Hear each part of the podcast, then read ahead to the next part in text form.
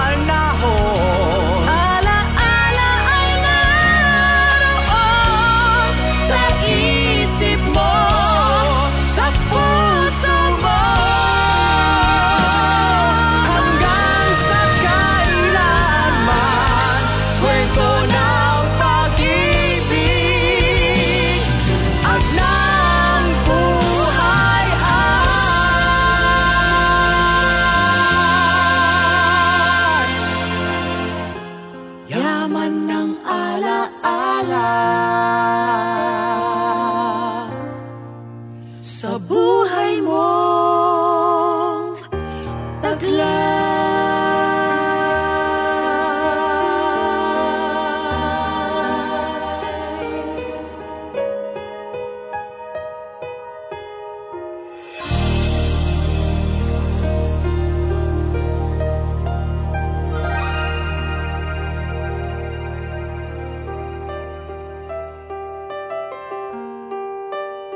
katabi.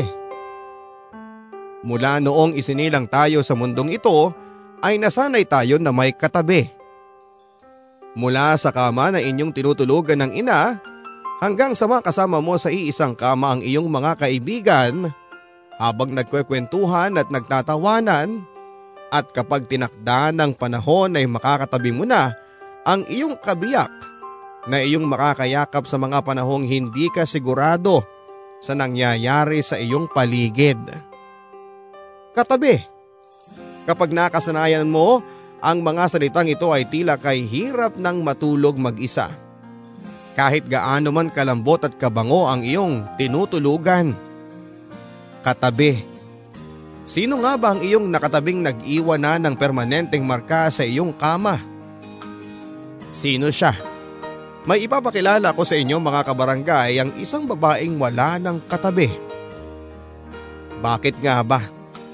Bakit nga ba nawala na ang umuukupa ng kalahati ng kanyang kama? Si Vina, bida sa ating kwento. Sabay-sabay natin siyang kilalanin sa mga kwento ng pag-ibig, buhay at pag-asa. Dito sa Barangay Love Stories.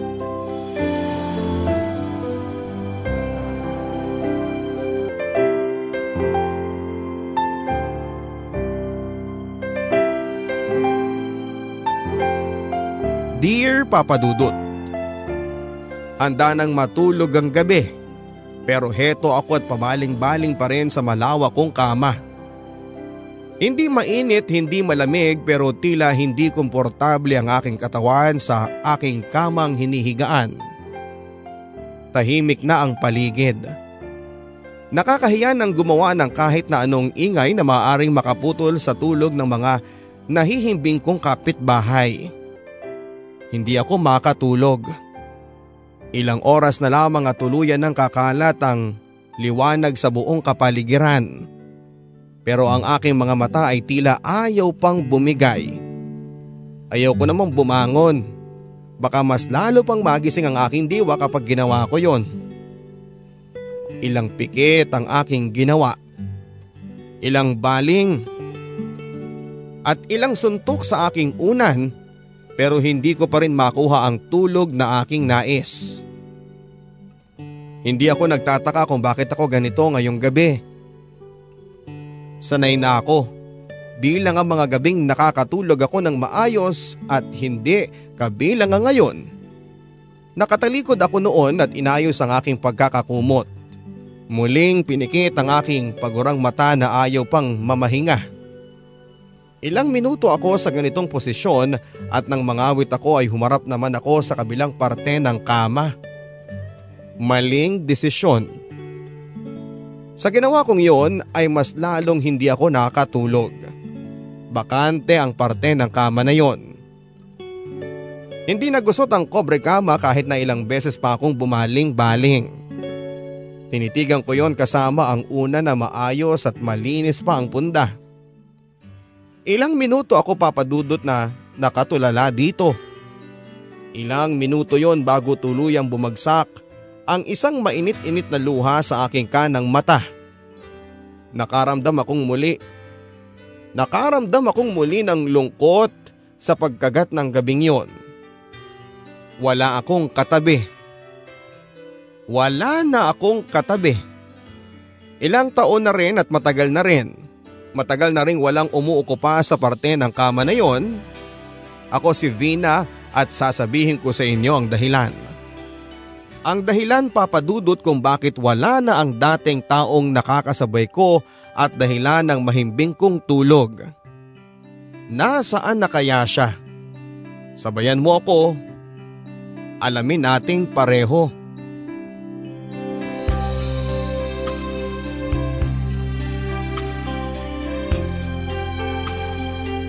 Ako na naman ang may kasalanan? Ako na naman? Nanggagalaiti kong sabi kay Troy isang umaga. Hindi ito sumagot at sinabunutan lamang ang kanyang buhok. Ano, sumagot ka? Sumagot ka! Tinula ko ito para magsalita at napatayo ito mula sa sagling pagkakaupo at hinarap ako. Ano bang problema mo? Eh sa madami nga akong tinapos sa trabaho sa bahay eh. Bakit ba panay na naman ang dakdak mo? Pasigaw nitong sabi na mas lalo kong kinagalit. Pinanlakihan ko ito ng mga mata Ang kapal ng mukha niya. Siya pa itong galit gayong siya na nga yung hindi umuwi ng isang buong gabi. Ako na itong napuyat kakahintay sa kanya pero ni isang text ay wala man lang akong natanggap mula sa kanya. E di sana man lang nagparamdam ka, hindi ba? E di sana tinext mo man lang sana ako. Para hindi ako parang kawawa dito na nag-aalala kung ano nangyari sa'yo. Pasigaw kong balik sa kanya. Hindi na ito sumagot pa papadudod at saka padabog na bumalik sa aming kwarto. Binalibag nito ang pintuan at pagkatapos noon ay narinig ko ang paghagis nito ng babasaging gamit sa aming dingding. Nakaupo na ako noon at tila sumakit ang ulo ko sa kumprontasyon na nangyari sa aming dalawa. Asawa ko si Troy Papadudut, tatlong taon na at hindi naman kami ganito dati. Pero ngayon ay talo pa namin ang dalawang leyong nag-aaway sa kagubatan. Hindi kami ganito noon. Hindi talaga. Si Troy ang una at huli kong karelasyon papadudot. Una at huli kong pag-ibig. 2005 noong sinagot ko siya nang magsabi ito ng nararamdaman sa akin.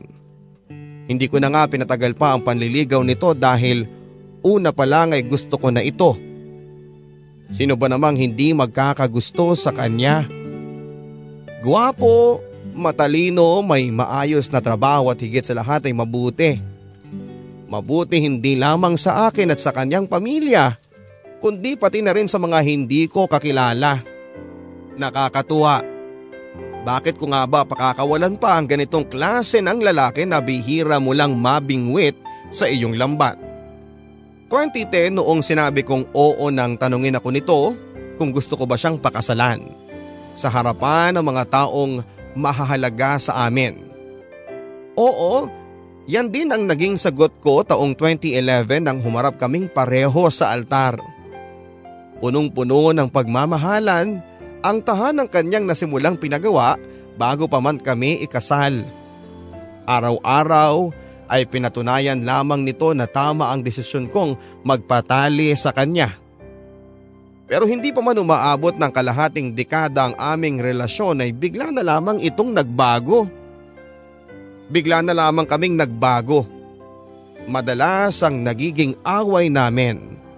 Mga away na sana ay pwede namang masolusyonan kaagad pero nagpapataasan kami ng ihi at mas piniling konsintihin ang aming mga pride. Hanggang sa mga ang away na iyon ay nadagdagan ng nadagdagan ng ultimo paghugas sa basong nasa lababo ay napag-aawayan pa naming dalawa. Sigawan, tulakan at murahan. Yan papadudot ang madalas na marinig mo sa loob ng aming tahanan.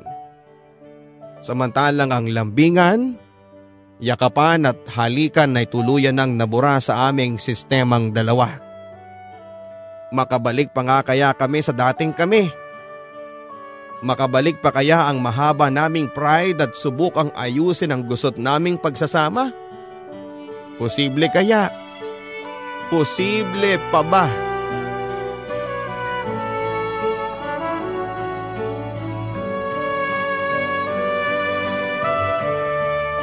Anak, ganyan talaga ang buhay na may asawa.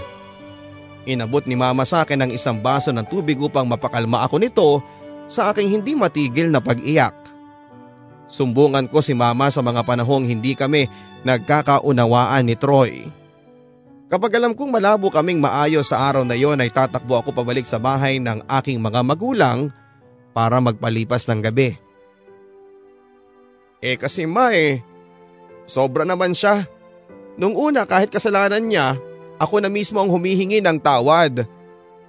Pero ngayon kasi ma, pagod na pagod na ako eh. Kung galit siya, galit na rin ako.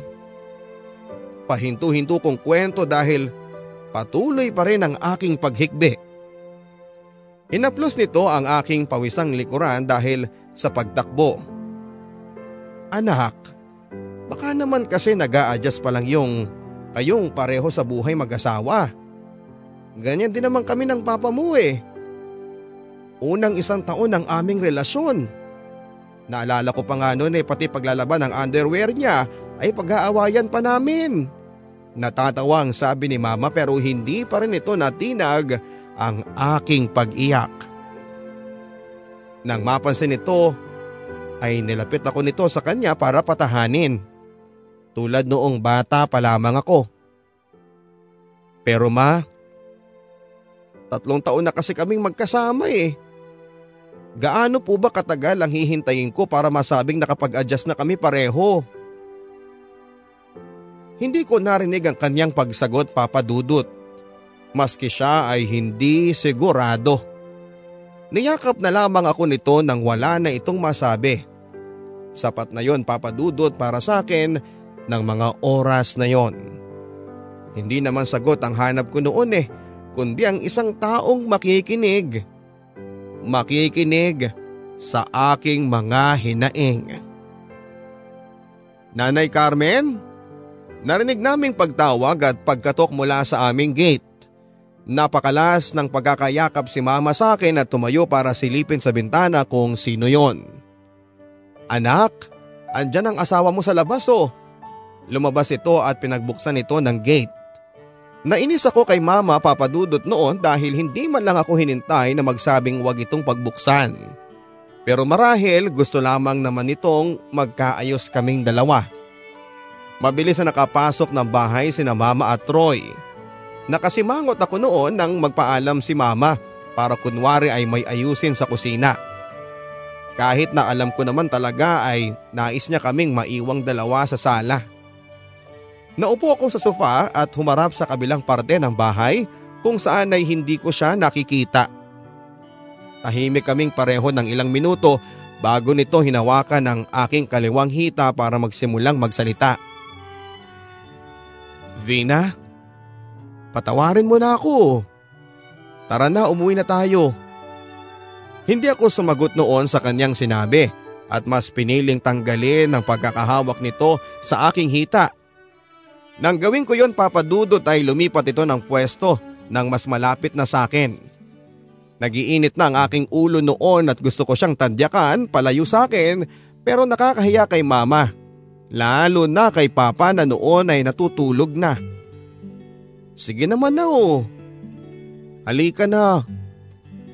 Umuwi na tayo. Ayoko nang matulog mag-isa.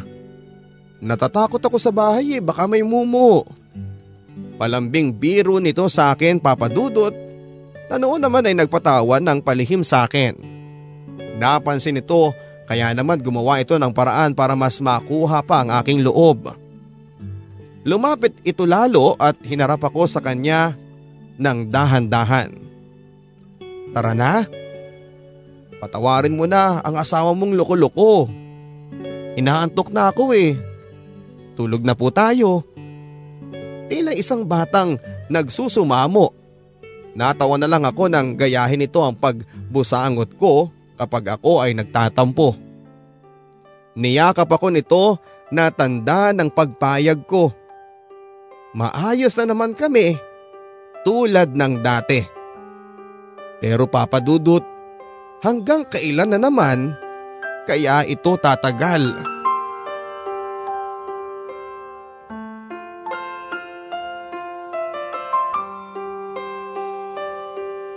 Tinignan ko ang aking sarili mula sa salamin na nasa aming CR. Nakasuot ako noon ng hapit na pulang bestida na kakabili ko lamang kanina. Sinipat-sipat ko ang aking mukha hanggang sa aking katawan para masiguradong kapag nakita ako ng aking asawa ay matutuwa ito. Maganda na ako at parang hindi ako napagod sa ginawa kong paghahanda ng isang romantikong gabihan. Sorpresa ito para kay Troy Matagal-tagal na rin kasi papadudod kaming hindi nagde-date sa labas at mas naisip kong dahil abala naman ito sa trabaho ay mas magandang gawin na lamang ito sa aming bahay. Tulad ng payo ng aking ina. Maganda raw na gawin ito para mawala ang pagod ng aking asawa oras na madat na nito ang aking ginawa. Lumabas ako ng CR at nagtungo sa aming hapagkainan. Nakahanda na ang paborito nitong sinigang na baboy at Bicol Express. Pareho kong pinaghirapan. Tinignan ko ang orasan at alam kong anumang oras ay darating na ito. Sinindihan ko ang dalawang kandila sa mesa at saka pinatay ang ilaw sa loob ng bahay. Napaka-romantikong tingnan. Napangiti ako at naalala ko pa noon na ganitong ganito rin ang madalas kong sorpresa sa kanya noong kami ay magkarelasyon pa lamang. Alam kong ito ang magpapasaya sa kanya at magpapawala ng pagod niya. Hindi na nga ako makapaghintay pa papadudot na makita niya ito. Isa, dalawa, tatlong oras na ang lumipas pero wala ito. Muli kong pinainit sa microwave ang nakahaing pagkain. Bumalik ako sa CR at siniguradong maayos pa rin ang aking itsura. Kahit pasado alas 11 na ng gabi. Nakita ko ang paglabas ng eye bags ko kaya naman nagpulbos na lamang ako at nagpahid ng manipis na lipstick. Bumalik ako sa hapagkainan para muli siyang hintayin. Isa, dalawa, tatlong oras na naman ang lumipas pero wala pa rin ito. Kanina ko pang tinatadtad ng text ang cellphone nito pero wala pa rin. Tinawagan ko na ito pero wala pa rin sagot kaya naman para pakalmahin ang aking sarili ay inisip ko na lamang na baka may ginagawa pa ito sa trabaho at na traffic pa uwi. Nasa na ba to? Ito ang aking naging tanong nang mamulat ng kung alas tres imedya na ng madaling araw. Tumayo na ako papadudot at tinignan ko ang ulam. Nawala na ako ng ganang ipainit pa ito. Sinindi ko ang ilaw Pinatay ko na ang pangalawang batch ng kandilang nasa mesa at piniling pumasok na sa aming kwarto. Pero bago ko pa man mabuksan ang pintuan ng kwarto, ay naulinigan ko ang pagdating ni Troy. Pabalibag nitong binuksan ang main door at doon ay nakita ko, doon ko nalaman kung bakit hindi ito nakauwi ng maaga. Lasing ito at pasuray-suray at hinayaan ko ito. Sobra na siya Sobra na talaga.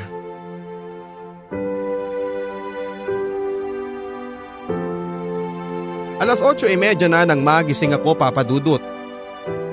Nagising akong hindi siya katabi sa aking kama. Alam kong nakatulog ito sa sala dahil sa kanyang kalasingan. May trabaho pa ito dapat pero naabutan ko itong nakahilata sa sofa. Imbis na gisingin ay nagtungo ako sa kusina at nagbasag ng limang plato hanggang sa magising ito. Nagulat ito at saka mabilis na napatayo pero agad ding nahiga at sinapo ang ulo. Hangover marahil. Lumapit ako at hinila siya sa sofa. Bumangon ka! Galit kong sabi. Hindi ito sumunod sa akin at piniling itakip ang throw pillow sa kanyang mukha. Bumangon ka nga sabi eh. Ilang ulit ko itong niyugyog hanggang sa mabanas ito papadudot at agad tumayo at kahit masakit ang ulo ay nagawa ako nitong harapin. Ano bang problema mo? Hindi na nito hinintay pa na makasagot ako at agad na nagtungo sa kusina para uminom ng tubig dahil halata ang panunuyo ng kanyang lalamunan. Sinundan ko ito papadudot. Ikaw! Ikaw ang problema ko! Tinula ko ito ng malakas papadudot dahilan para mabitawan niya ang babasaging pitchel na kakukuha lamang nito sa aming ref. Nagulat kaming pareho at nakita ko ang gigil sa kanyang mukha nang paulit-ulit ko pa rin na itinulak ito. Sa sobrang galit nito ay bigla nitong binalibag ang mesa kung saan ay ando ang mga pagkaing hinanda ko para sa kanya ng gabing yon. Nagwala ito at nagulat ako Ilang minuto kaming natahimik bago ako dahan-dahang lumuhod para pulutin ang mga nabasag na mangkok at plato. Umiyak ako habang ginagawa yon. Nang hina, nasaktan. Ang problema naman sa iyo, Troy, hindi mo man lang ako inintindi. Naghanda ako para sa iyo kagabi para maayos na natin ang relasyon natin pero wala. Wala kang pakialam. Iba ka na. Ibang iba ka na. At kahit nga nangihina papadudot ay nagawa ko pa ring bitawan ang mga salitang matagal nang gumugulo sa aking isipan. Iyak ako ng iyak noon at nakayuko. Pero kahit nakayuko ako ay naramdaman ko ang paglabas nito ng bahay. Naiwan ako mag-isa sa kusina. Naiwan na naman akong muling mag-isa. Ayoko na. Ayoko na. Kinagabihan ay hindi ito umuwi sa bahay. Hindi ako makatulog noon at hindi mapanatag. Pabaling-baling ako sa higaan tulad noong mga gabing hinihintay ko ang kanyang pag-uwi. Nakatalikod ako noon, nakatingin sa kanyang pwesto sa kama. Walang lukot ang parting iyon dahil hindi naman niya ito nahigaan. Inaplos ko ang kanyang unan Inamoy at kumupas na ang amoy ng kanyang ulo dito dahil hindi na ito madalas na nadadampian ang kanyang ulo. Sabi ko nga sa inyo, sa dalas ng aming pag-aaway ay lagi na itong huli sa pag-uwi na madalas ay sa sala na lamang dinaraos ang kanyang pagtulog. Bumaling-baling akong muli at sinikap na ipikit at patahanin ang nag-aalala kong sarili. Pero muli akong hinila ng pwesto niya sa kama. Muli ko na naman itong tinignan at hindi pa gusot ang parte ng kanyang kama at ang unan niya'y wala nang halos bahid ng amoy niya. Tumitig ako, umiiyak. Muling inaalala ang mga panahong masaya ko pa siyang nakakatabi sa kamang yon. Nakakakwentuhan kung ano ang mga nangyari sa amin sa araw na yon bago kami magkayakapan para matulog. Wala na. Wala na yon. Tapos na. Tapos na yon. Troy, ano bang nagawa ko para hindi na maulit ang ating masayang kahapon?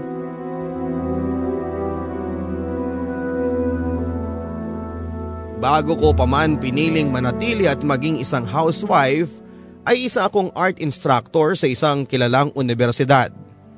Limang taon din akong nagturo pero noong maging kabiyak ko na si Troy ay mas pinili kong sa bahay na lamang para naman mas maalagaan ko siya at ang magiging anak namin. Mahirap para sa akin ang desisyon na yon dahil bata pa lamang ako ayun na ang pangarap ko. Pero lahat ay nagawa kong talikuran nang maging isa na kami ni Troy.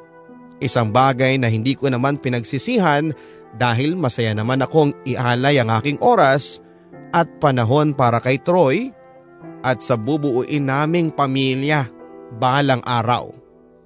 Pero hindi ako ipokrita para hindi aminin sa aking sarili na nangungulila ang aking mga kamay dahil matagal na itong nais makahawak ng pinta at canvas.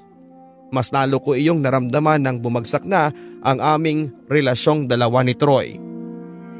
Kaya naman para hindi ako mag-isipan ng kung ano-ano ay kinuha ko sa ilalim ng aking kama ang karton na matagal ko na rin hindi nakita.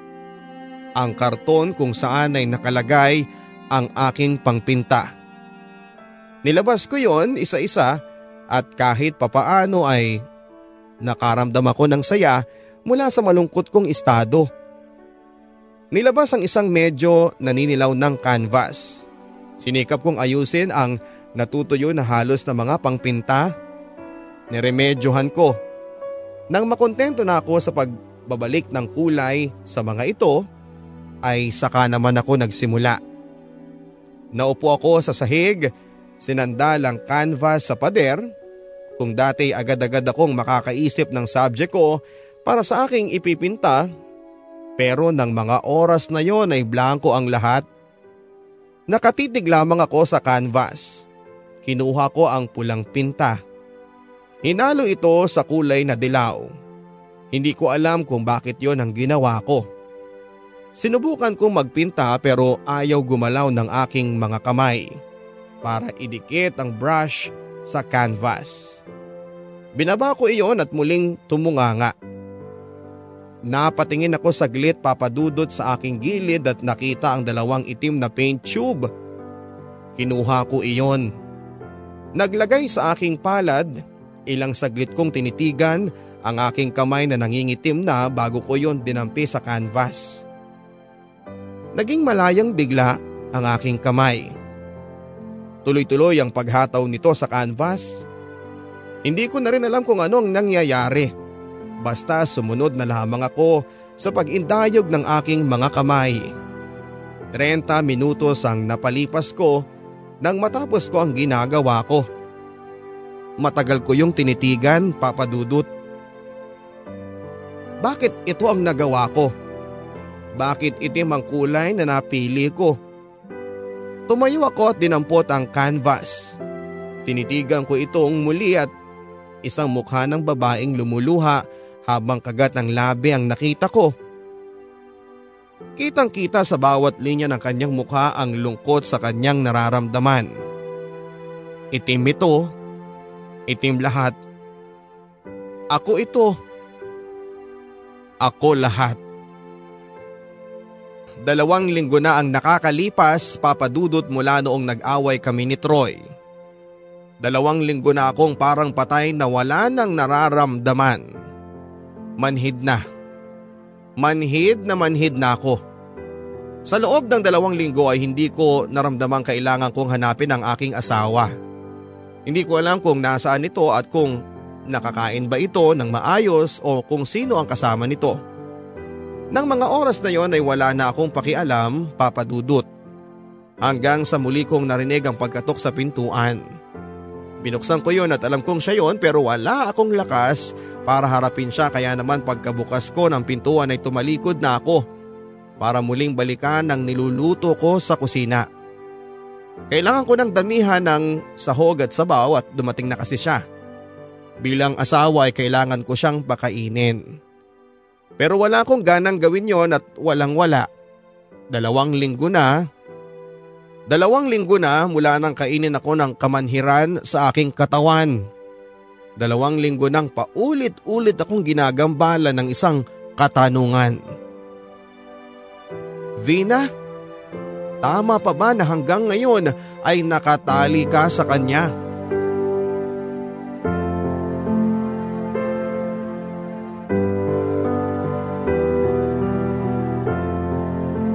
Vina, asan ka na ba? Ikaw na lang ang hinihintay namin dito. Naiinip na sabi ni Carla sa akin, isa sa mga matatali kong kaibigan na ngayon ko lang ulit makikita. Mula kasi noong mag-asawa na ako ay huli akong sumama sa kanila ay tatlong araw bago ang mismong araw ng kasal ko. Kaya nga laking pagtatampo nila kapag tinatanggihan ko sila ng kanilang paulit-ulit na pag-anyaya na lumabas. Sabi ko nga sa inyo, mula noong sinuotan ako ni Troy ng singsing ay siya na ang naging buhay ko. Siya na lagi ang inuuna ko. Kahit noong mga panahong nagkakalabuan na kami ay hindi ko pa rin magawang lumapit sa mga kaibigan ko. Sa takot na isipin nila na sakalang ako lalapit kapag hindi kami maayos ng asawa ko. Pero ngayon ay lalabas ako. Lalabas ako at ibabalik ang tulad ng dating ako bago pa man ako tuluyang matali kay Troy. Malapit na ako. Kabababa ko lang ng jeep. Traffic eh. Nagmamadali kong sabi habang sinasabayan ng mabilis na lakad patungo sa bar na pinag-usapan namin. Pusturang pustura ako kahit pawis na pawis ang noo ko noon. Inayos ko talaga ang sarili ko. Pinaghandaan ko iyon dahil ayaw kong makita nila na punong-puno ako ng problema. Nang makarating ako ay tila sila ay mga alagang aso na sabik na sabik na lumalapit sa akin. Niyakap ng mahigpit na halos ayaw nang bumitaw. Wala akong intensyong sabihin sa kanila ang aking pinagdaraanan. Ang pakay ko ng gabing iyon ay ang magsaya. Makalimot sa mga problema. Sabado yon, dati kapag ganitong araw ay nasa bahay lamang ako kasama si Troy Nanonood ng mga lumang pelikula na madalas ay hinuhusgahan lamang namin hanggang sa makatulog kaming pareho. Dati yon. Matagal nang naputol yon kaya ngayon andito ako kasama ng mga dating tao sa buhay ko. Magpapakasaya ako. Magpapakasaya hanggang sa makalimot ako ng tuluyan sa aking problema. Nalunod ako papadudod sa alak na hindi ko na nga alam kung paano ako nakauwi. Pero alam ko kung gaano Katiim ang mukha ni Troy nang madatnan ako nitong lango sa alak habang nakahiga sa aming kama.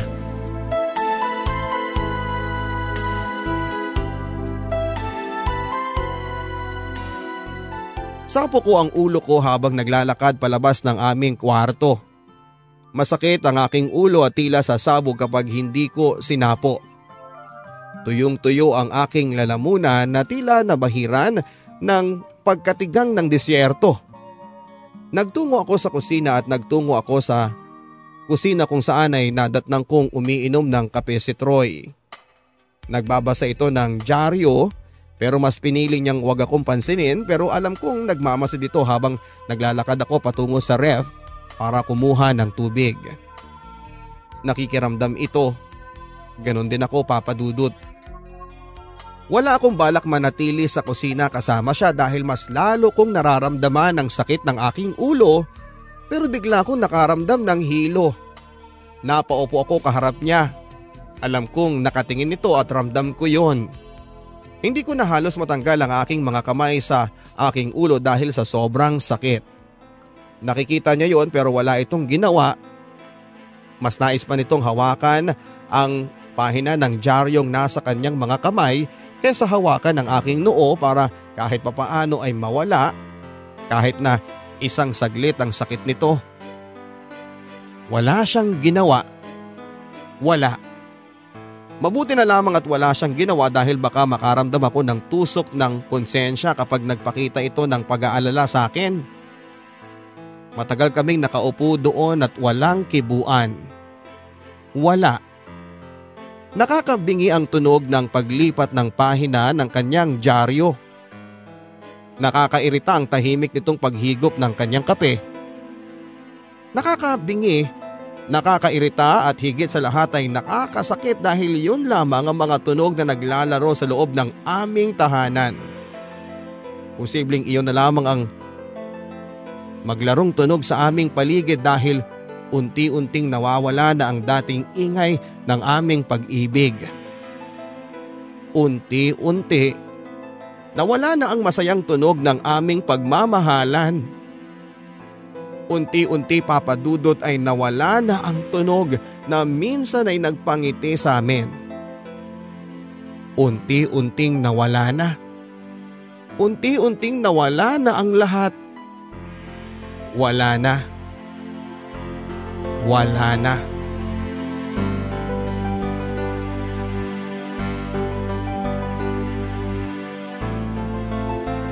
Sumapit ang gabi at maaga akong nahiga sa aming kama nakikiramdam pa rin mula pa noong umaga. Hindi ko alam kung tatabihan ba ako nito at tulad ko'y tahimik din siya papadudot. Tahimik sa lahat ng mga pagbabagong nangyayari sa aming dalawa. Pinikit ko ang aking mga mata. Nagpapahila na sa antok pero hindi ko magawa. Hanggang sa narinig ko ang pagsiwang ng aming pintuan. Mas lalo kong pinilit ang aking mga mata. Pumasok na si Troy pero hindi pa ito nahiga. Naupo ito sa gilid ng aming kama. Nakikiramdam muli.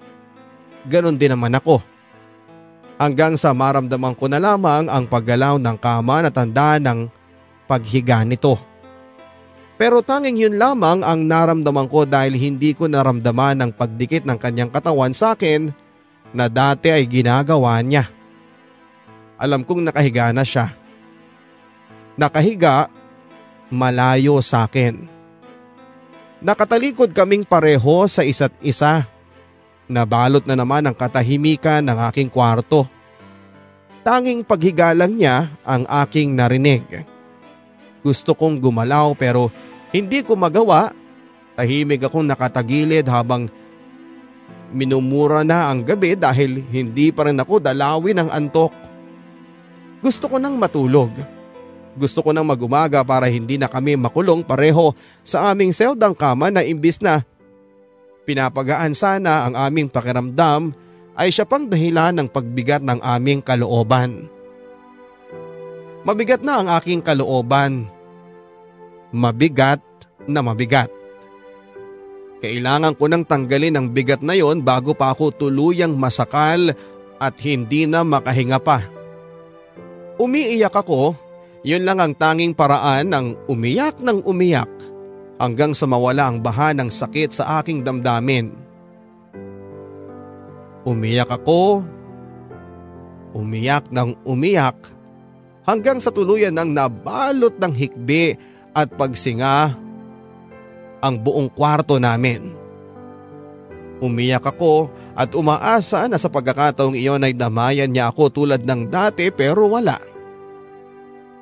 Umiyak ako dahil alam kong kahit naririnig niya ako ay wala siyang gustong gawin para maputol ang pagluha ko. Umiyak ako. Umiyak ng umiyak hanggang sa naawa na ang gabi at hinayaan akong makatulog ng mahimbing.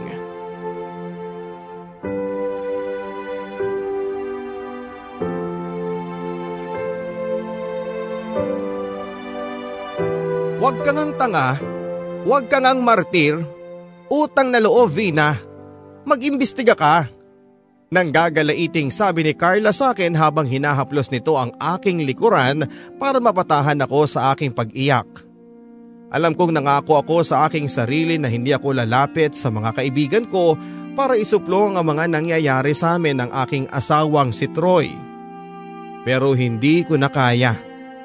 Kailangan kong may mapagsabihan ng aking nararamdaman kundi ay baka sumabog na ako. Pero paano kung ako naman pala ang may mali? Paano kung ako ang dahilan kung bakit nagbago na to?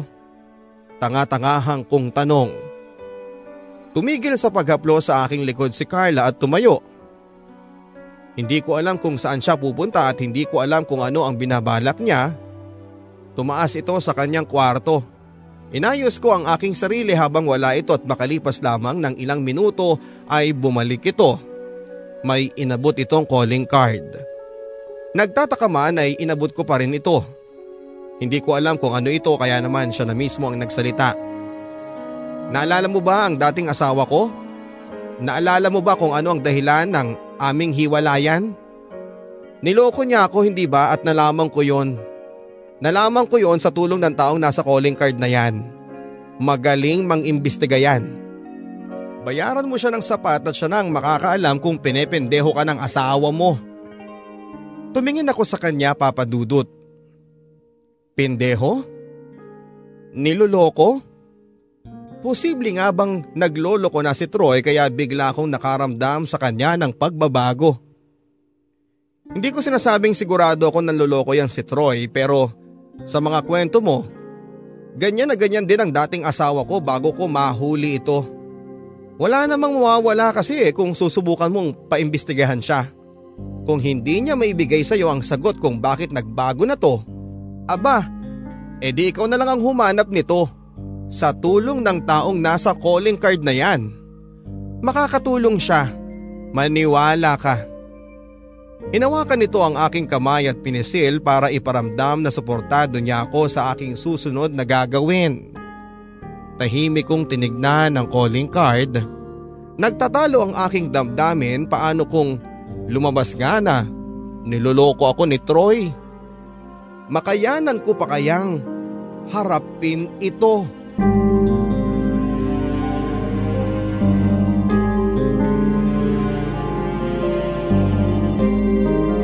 Ito lang ang mga litratong nakuha mo? Tanong ko kay Dan, ang investigador na nirekomenda ni Carla sa akin. Mga litrato sa loob at labas ng simbahan hanggang sa kanyang trabaho pa uwi ng bahay. Wala. Wala siyang kasama. Dapat maligayahan ako dahil napatunayan kong wala namang iba ang aking asawa pero hanggang ngayon ay hindi sapat ang mga litratong ito para makakuha ako ng sagot na hinahanap ko. Yan lamang po ang nakuha ko sa loob ng dalawang linggo na pinasubaybayan ninyo sa akin ang asawa nyo. Maski nga ako ay nagtataka kung bakit labas-masok lamang siya ng simbahan at may tatlong beses lang na nakita at binantayan ko ito na natulog sa labas ng simbahan. Wala siyang nakakasama kahit ng mga kaibigan. Palagi siyang mag-isa. Mag-isa sa simbahan na yan. Nakatulala at wala walang ibang ginagawa. Sa mga sinabi niyang ito ay mas lalong bumigat ang kalooban ko. Ano ba talaga ang totoo? Tila mas naging komplikado ang sitwasyon nang malaman ko kung ano ang ginagawa nito kapag huli itong umuuwi o minsan ay hindi na umuuwi. Anong meron sa simbahang ito? Nakatitig ako sa mga larawan at pilit na iniisip kung ano nga ba ang meron sa mga litratong yon.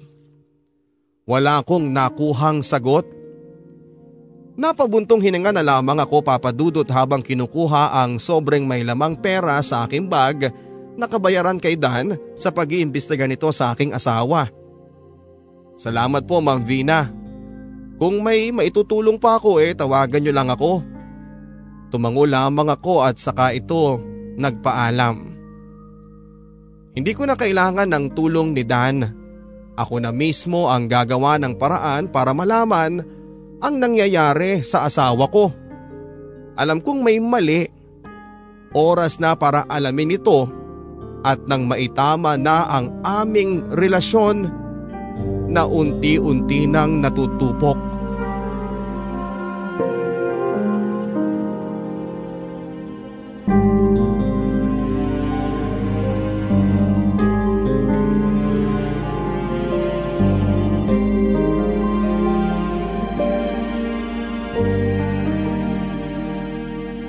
Kanina pa ako sa aming kwarto at hindi mapakali papadudot. Pahiga-higa ako sa kama at pilit na inaayos ang aking planong kumprontahin si Troy sa mga larawang nasa aking mga kamay. Kailangan ko nang malaman kung bakit ito ganito sa akin. Baka naman kasi may maitulong pa ako. Ayaw kong basta-bastang itapon ang aming relasyon at alam ko sa aking sarili kung mahal na mahal ko pa rin siya. Hindi iyon nawala kahit panay ang sama ng loob na aking nararanasan ngayon sa kanya. Tumayo ako sa aming kama nang marinig ko ang pagkalos ko sa labas. Alam kong siya na yon. Matagal pa bago siya pumasok sa aming kwarto.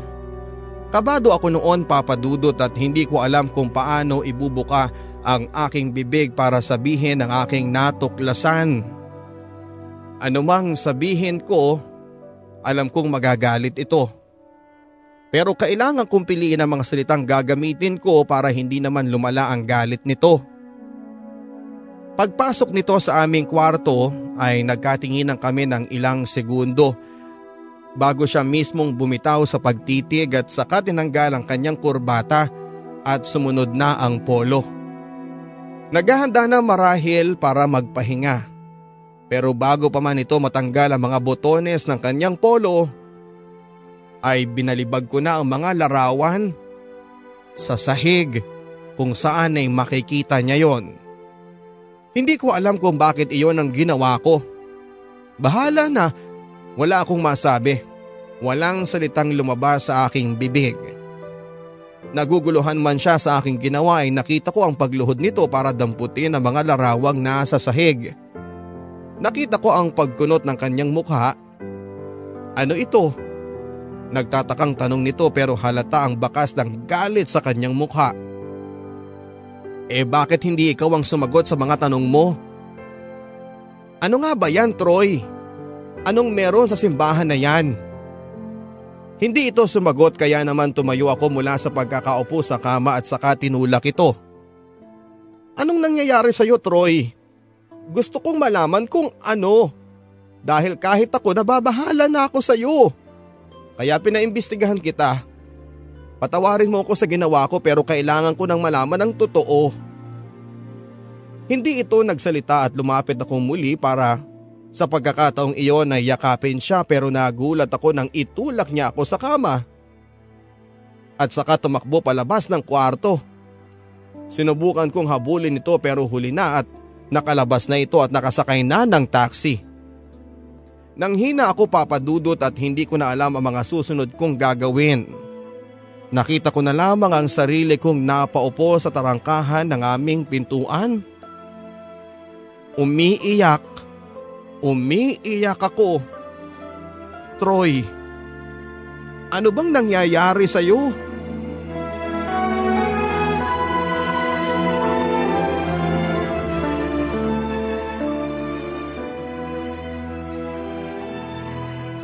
Hinintay ko ang pag-uwi ni Troy ng gabing iyon. Nakahiga ko sa kama, hinang-hina sa pag-iyak. Wala akong ibang nilapitan dahil nais kong maayos na ang relasyon namin ng kaming dalawa lamang. Nakaharap ako sa parte ng kanyang higaan, nalukot ito, nalukot dahil dito ako nagpabaling-baling habang hinihintay ang kanyang pagbabalik. Niyakap ko ang kanyang unan. Inamoy ito at tila naglagay ito ng kapanatagan sa aking loob. Uuwi rin si Troy. Uuwi siya. Alam ko yon at ramdam ko yon. Maayos naming dalawa ito at pangako sa pagbabalik niya sa gabing iyon ay aayusin namin ang gusot naming pareho. Pero hindi. Hindi nangyari yon. Sumikat na ang mapulang araw pero wala pa rin ito sa aking tabi. Hindi ako bumangon sa kama at hinihintay ko pa rin siya. Umaasa na babalik pa rin siya at umaasa na magbubukas pa ang pintuan ng aming kwarto at iluluwa siya pero hindi nangyari yon. Hindi ito nangyari dahil kumaway na pababa ang haring araw at ang negrong gabi na ang ngumiti sa akin pero wala pa rin siya sa aking tabi. Umiyak. Muli na naman akong umiyak. Wala pa rin siya sa aking tabi para ayusin ang gusot namin. Ang tanging gusot lamang na naayos ko ng gabing iyon ay ang kobre kamang halos mabasa na dahil sa aking mga luha. Muli na namang kumaway ang umaga. Panibagong araw na naman pero wala pa rin ang aking asawa. Troy? Nasaan ka na ba? Babalik ka pa ba? Isa, dalawa, tatlong araw pero wala pa rin ito. Isa, dalawa, tatlong linggo ang nakalipas pero hindi pa rin nakikita ang anino nito. Isa, dalawa, tatlong buwan na ay wala pa rin siya. Wala na siya. Wala na siya.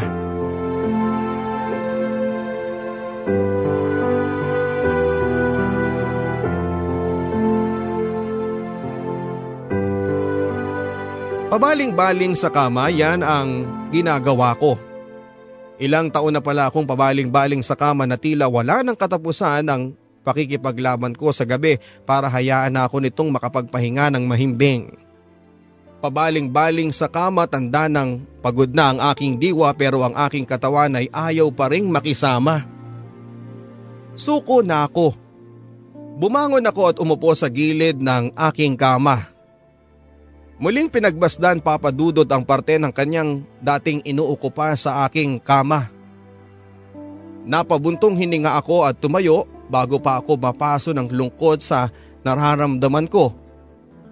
Tutungo na ako sa kusina para doon na magpalipas ng oras pero nang akma na akong tatayo para lumabas ng aking kwarto ay natabig ko ang bedside lamp. Nahulog ito at gumulong sa ilalim ng aking kama.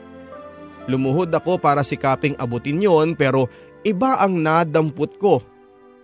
Nadampot ko ang isang malaking envelope. Huli na para bawiin ko ang kamay ko sa pagkakahawak dito. Matagal ko ring iniwasang makita o madampian man lang ng palad ito pero ngayon ay wala na akong takas. Kinuha ko yon at siguro naman ay oras na rin para muli kong buksan ito. Dahan-dahan akong umupo sa sahig habang tinatanggal ang selyo. Nanginginig ang aking mga kamay, nanginginig hanggang sa sumabay na ang aking katawan. Bago ko pa man tuluyang mailabas ang laman nito, ay napaiyak na ako. Umiiyak ng umiiyak, walang tigil muli sa pag-iyak. Niyakap ko yun at Niyakap na tila natatakot akong makalkal muli ang nakasulat dito. Pero kailangan kong lakasan ang loob ko. Kailan pa? Kailan pa ako magiging matapang para harapin ang nakalagay dito? Kailan pa ako magiging duwag na tignan ang huling mga larawan ni Troy bago ito hilahin ng Diyos? papalayo sa akin. Nagbaril sa ulo si Troy, ilang taon na ang nakakalipas. Kaya pala hindi ito umuwi matapos ang huli naming alitan. Kaya pala wala na akong asawa na nakakatabi sa kama. Nagbaril sa ulo si Troy, iyon ang sinabi ng mga pulis sa akin matapos ang ilang buwang hindi nito pag-uwi sa akin. Natagpuan ang kanyang katawan sa likuran ng simbahan kung saan siya madalas na madatna ng taong nag-imbestiga sa kanya. Tatlong buwan itong pag-alagala sa kung saan saan bago nito tuluyang kinitil ang kanyang buhay. Nagbaril sa ulo si Troy, isang bagay na hindi ko maintindihan. Wala itong iniwang kahit na ano. Wala itong pinahiwatig na kahit na ano para gawin ang mga bagay na yon sa kanyang sarili. Nagbaril sa ulo si Troy at hindi ko alam kung bakit. Hindi namin alam lahat kung bakit. Maski ang mga magulang niya at mga kapatid ay hindi alam ang totoong dahilan. Ilang buwan naming inalam kung ano ang dahilan ng pagkitil ng kanyang buhay pero wala kaming napala. Malinis na malinis niyang tinago ang mga dahilan ng pagkitil ng kanyang buhay. Tanging ang simbahang kanyang naging huling kanlungan ang nakakaalam ng sekreto ng kanyang pagpapakamatay. Ang simbahang matagal kong iniwasan dahil sa inggit. Oo. Inggit. Nainggit ako dahil sa simbahang ito siya lumapit sa mga panahong gulong-gulo siya sa kanyang sarili. Ako, Andito naman ako para tulungan siya pero mas pinili niyang magkubli sa apat na dingding ng simbahang ito. Nagbaril sa ulo si Troy, ilang taon na ang nakakalipas. Masakit ang kanyang pagkawala pero mas masakit ang katotohanan wala kaming nagawa para malaman ang katotohanan sa likuran ng kanyang ginawa. Hanggang kailan maglalaro ang imahe nito sa aking isipan? Hanggang kailan maglalaro ang mga katanungang alam kong hindi mabibigyan ng kasagutan.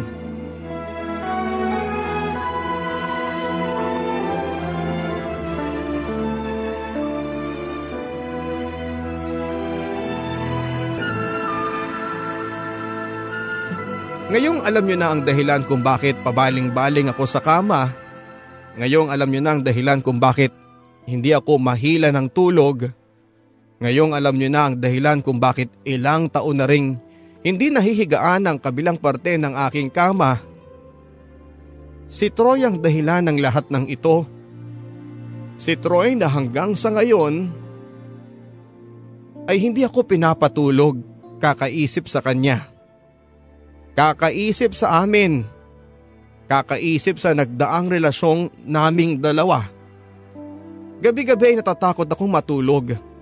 Natatakot na baka sa aking panaginip ay dalawin ako ni Troy at muli nitong ipaalala sa akin ang minsang pagmamahala namin. Ayokong mapanaginipan pa siya. Hindi dahil ayokong makita siya. Kundi dahil natatakot akong magising at maramdamang wala na pala talaga siya sa aking piling.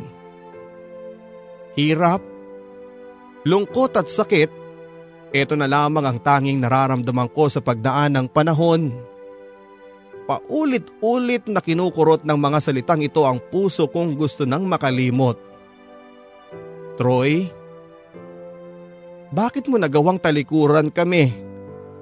Bakit mo nagawang piliin at taguan ng permanente ang iyong mga problema na sana kung nasabi mo lang sa amin ay nagawan pa namin ang paraan? Troy, ang hirap na kasi. Ang sakit na kasi. Hanggang ngayon ay mahal na mahal kita at nangungulila ako sa iyo sa mga ala-ala mo. Troy, mahal ko. Hanggang ngayon ay walang nakakaukupa sa puso ko sa iyo. Troy, mahal ko hanggang ngayon ay bakante pa rin ang parte ng kamang hinihigaan mo. Hindi ko pa kayang magpaalam sa iyo. Hindi ko pa kayang magpaalam sa lahat ng alaala mo. Pero masakit. Hindi ko na kayang pasakitin pa ang ulo ko kakaisip ng dahilan ng pagpapaalam mo sa amin ng biglaan. Troy, ang sakit na. Ang sakit na ng puso ko na hanggang ngayon ay umaasa na balang araw ay malalaman ko ang dahilan sa iyong paglisan. Ang sakit na. Ang sakit ng tignan ng parte ng iyong kamang blanco. Kupas na ang amoy at wala ka na. Wala ka na na dating nakakasama ko hanggang sa pagbangon sa umaga. Gising ako lagi mahal ko. Ilang taon na. Gising ako lagi mahal ko at hindi ako makatulog dahil sa mga alaala mo. Habang iniisip ka. Habang inaalam kung maayos ka ba.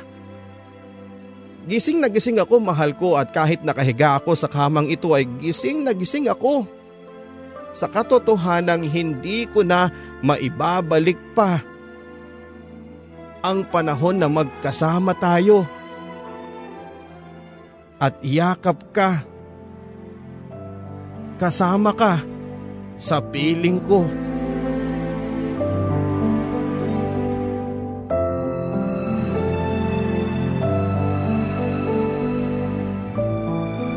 Isang araw, nagising ka kabarangay na wala na ang dating nakakasama mo sa kamang pinili mong tulugan. Isang araw kabarangay ay nagising ka na lang na may bakas pa ng luha sa iyong mga mata mula pa noong nakaraang gabi. Isang araw kabarangay ay sinubukan mong haplusin ang bakanting parte ng iyong kama. Wala na nga ang taong minsan ay dito'y nakahiga. Isang araw kabarangay Isang araw ba ay makakasanayan mo na matulog na mag-isa sa kamang pangdalawahan?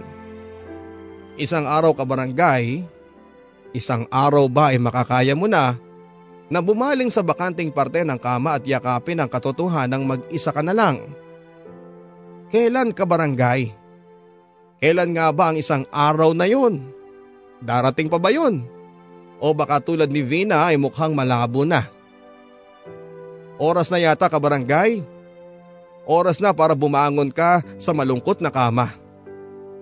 Oras na yata ka barangay para sa pagkakataong ito ka barangay ay oras na para ayusin mo ang gusot ng kobre kama na minsan nang iniwan ng taong umuko pa dyan. Oras na ata ka barangay para itiklop ang kumot na minsan nang ginamit niya. Bakas pa ang amoy Bakas pa ang init. Oras na. Oras na para gawin yan. Ngayon na. Ako si Papa Dudot, suportado kita sa pagbangon mong muli sa iyong kama. Hanggang sa muli ako po si Papa Dudot sa mga kwento ng pag-ibig, buhay at pag-asa. Dito sa Barangay Love Stories. Pagsikat ng araw. Pag-ikot ng